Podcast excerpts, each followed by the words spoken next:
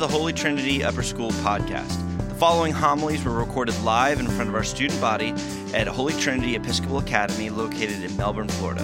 Our chapels exist to proclaim the amazing grace of God in Jesus Christ, and it's our hope that these homilies will provide you with a measure of encouragement and comfort.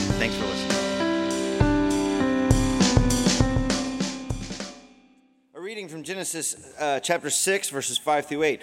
The Lord saw how great the wickedness of the human race had become on the earth, and that every inclination of the thoughts of the human heart was only evil all the time. The Lord regretted that he had made human beings on the earth, and his heart was deeply troubled. And so the Lord said, I will wipe from the face of the earth the human race I have created, and with them the animals, the birds, and the creatures that move along the ground, for I regret that I have made them. But Noah found favor in the eyes of the Lord.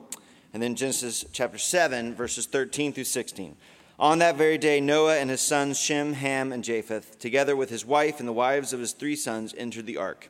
They had with them every wild animal according to its kind, all livestock according to their kinds, every creature that moves along the ground according to its kind, and every bird according to its kind, everything with wings. Pairs, pairs of all creatures that have, breath of li- have the breath of life in them came to Noah and entered the ark. The animals going in were male and female of every living thing, as God had commanded, commanded Noah. And then the Lord shut him in. The word of the Lord. Thanks be to God. Okay, well, a couple things uh, right at the start. Uh, we are starting this week our uh, fundraiser for uh, Bahama uh, relief. Um, and so you will find, uh, should be boxes or bins around campus uh, that we are bringing in money to give directly to the people over there. So um, uh, please uh, participate in that. And then this Friday, um, you know, based on your participation in the fundraising, this Friday will be an out of uniform day that we'll all celebrate together. But uh, just a reminder that we are, um, we were very fortunate with the storm, and um, we ought to um, we ought not to assume that, uh, or just kind of go blithely along. Oh, okay, well, we, it missed us, so that's good. Um, if it had hit us, we would want people to come and help us. Um, and so we are going to do unto others as we would have done unto ourselves, the golden rule, uh, and raise money uh, for the people in the Bahamas. Uh, a couple other things. I have a. Uh, um, sorry, just get a text. No, just kidding. Um, uh, any chance sorry, I'm just reading the text. Uh, any chance you can mention after chapel uh, that Florida State, Florida State University, no? Okay, all right. Florida State University uh, is visiting today in the small chapel at 10 uh, for those of you who signed up. So, small chapel's right out there. You can go and uh, participate in that. Uh, a couple other points of personal privilege. chapel leaders, if you're still interested in being involved in the chapel leaders committee, uh, we're going to be meeting today at lunch in the, uh, I guess, in the Idea Center. Um, is the easiest place for that to happen. Uh, so that's where we're going to be, unless we get kicked out, and then we're going to be somewhere else. But uh, Idea Center today at lunch, and then um, Dungeons and Dragons Club. You're back on today. Yes. All right. So um, from the sublime to the ridiculous, but uh, so we are kind of moving forward in our uh, kind of semester long um, trek, or really it'll be end up being a year, the year long trek through the story of the Bible. And again, the goal of this is to um, show us and remind us that this, the Bible really tells one giant story. It's not just a bunch of random stories, but it's one big uh, narrative that God has written uh, both in Scripture and in history, in, in, the places where God has acted. And uh, today we come to a, a um, story that most of you have probably been pretty familiar with, and that is uh, Noah and the ark.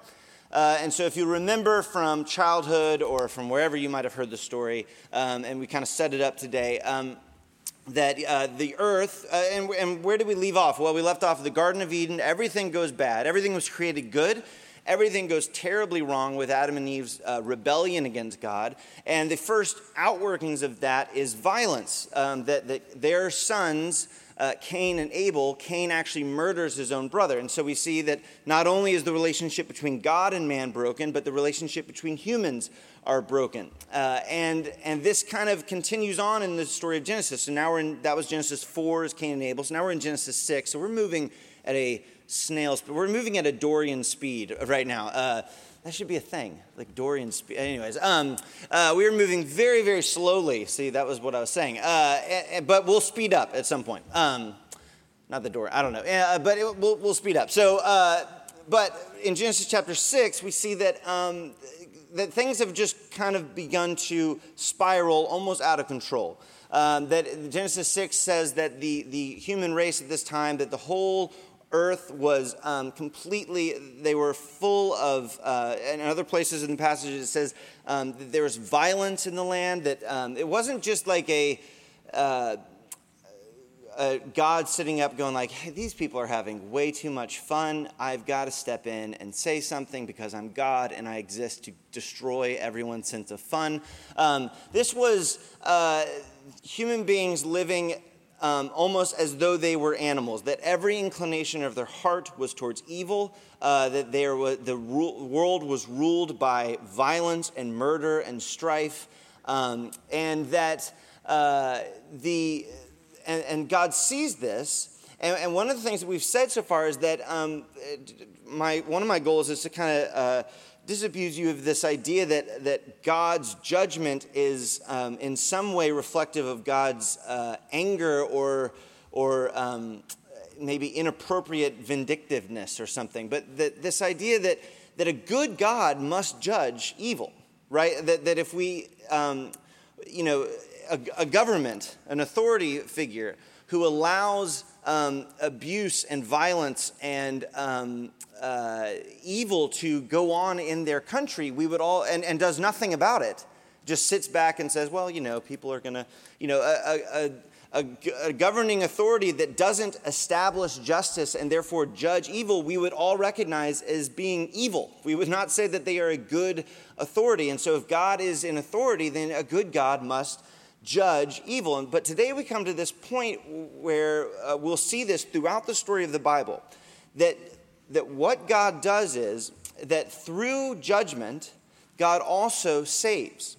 That, that the goal is, uh, or, or, or we're never going to find a God um, in, in the Bible who doesn't judge, right? Who just, who just has no inclination, just whatever happens, God is just passive and, you know, this kind of deist. He's, he's on the outside. He doesn't really care. Uh, an apathetic God. No, a God who genuinely cares. Uh, the question is, is, is how do we survive that judgment? How, how, do we, how do we escape it? How do we make it through judgment? How is it that when judgment is rendered, you know, when a judge kind of issues a verdict, he either says guilty or innocent, how do we come out on this side and not on this side? And the story of the Bible is that God um, not only judges evil, but in the process of judging evil, he also saves. And so, what does he do? He, he, he says, I'm going to judge the whole earth. I'm going to, wipe, I'm going to start over, um, you know, start fresh. And so, he, uh, he, but, but he doesn't completely start over because he finds one person, and through Noah, he says, Noah, I want you to build an ark. Noah's like, What's an ark? He's like, Don't worry about it, I'll show you. Uh, and so Noah builds uh, this giant boat, and God says, I'm going to bring two of every creature, and that symbolizes, you know, this, this, this, this promise that God is saying, I'm not, I'm not completely destroying everything. Everything is going to start, we're going to start anew. And so he brings two of every creature to Noah, and um, they're all on this cruise together uh, for a year or so while everyone around them drowns, um, which is dark. Uh, but um, but what's the, what's the idea there? Well, the idea is simply this um, that God, uh, in his judgment, um, pers- preserves and saves, um, saves his people right? That, that through the midst of God's judgment, He will save those who belong to Him. Um, and the, the ultimate picture of this is uh, that, and this will, be, this will be continued on throughout the story of the Bible, that when the, the Israelites are enslaved in Egypt, God judges Israel, and in the midst of that judgment, He saves Israel out of Egypt. Um, and there are other, uh, one of the cool parts about this is that there were other uh, ancient flood accounts back in the same day that this was being written. Other religions had their own stories about the flood.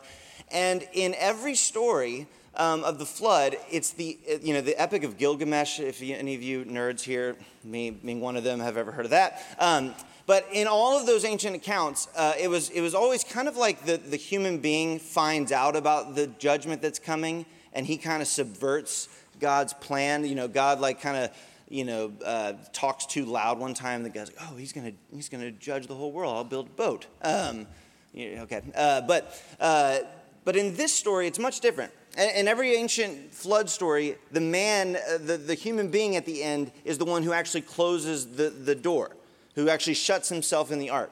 It, it's human beings saving themselves. I will escape God's judgment on my own ability, my own um, tenacity. Uh, but in this account, it, it, says that the Lord shut him in. And, and what that signifies is that God's saving, God's salvation that he's offering, is something that he is doing. It is not something that is contingent on you. It's not contingent on you being a good enough person. It's not contingent on you getting your act together. And for you and I, while we're not under like a judgment of being um, flooded, um, we, we do feel, uh, I think if you were being honest, we do feel as though we are under some type of judgment. Um, we walk through life feeling like I need to prove something to somebody.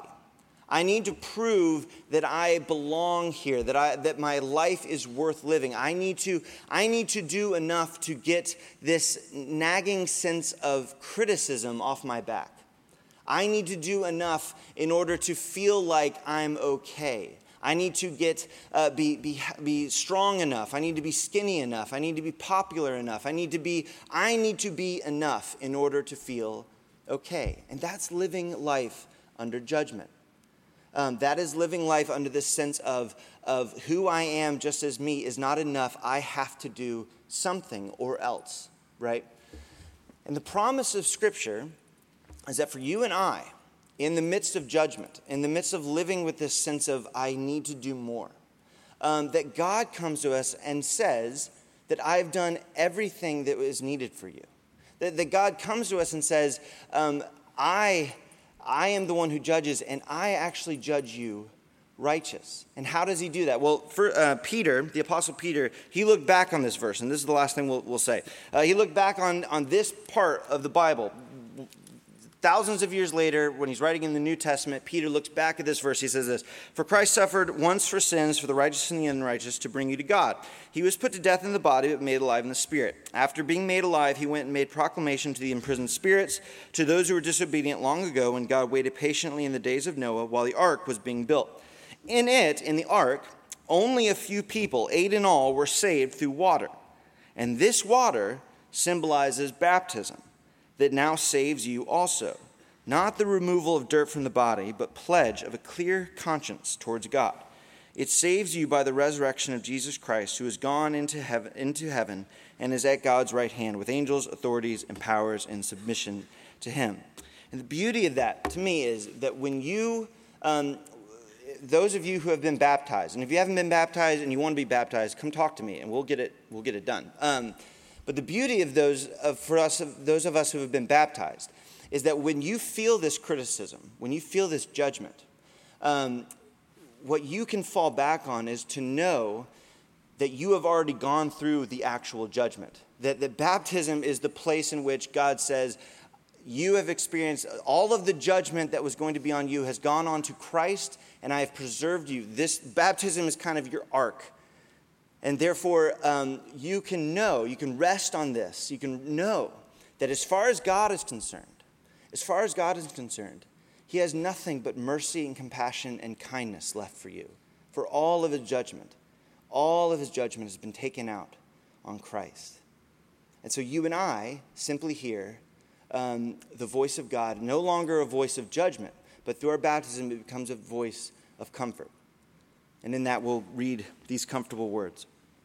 Hear what comfortable words our Savior Christ says unto all who truly turn to him Come to me, all you who are weary and heavy laden, and I will refresh you.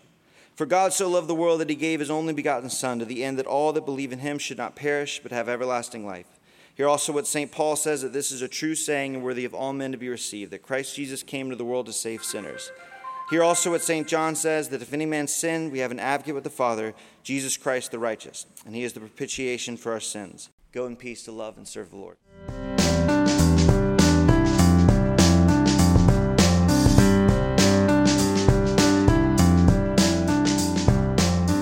Thanks for listening to the Holy Trinity Upper School Podcast.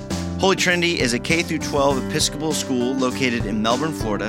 If you'd like more information about Holy Trinity, please visit us at our website at htacademy.org. Thanks for listening.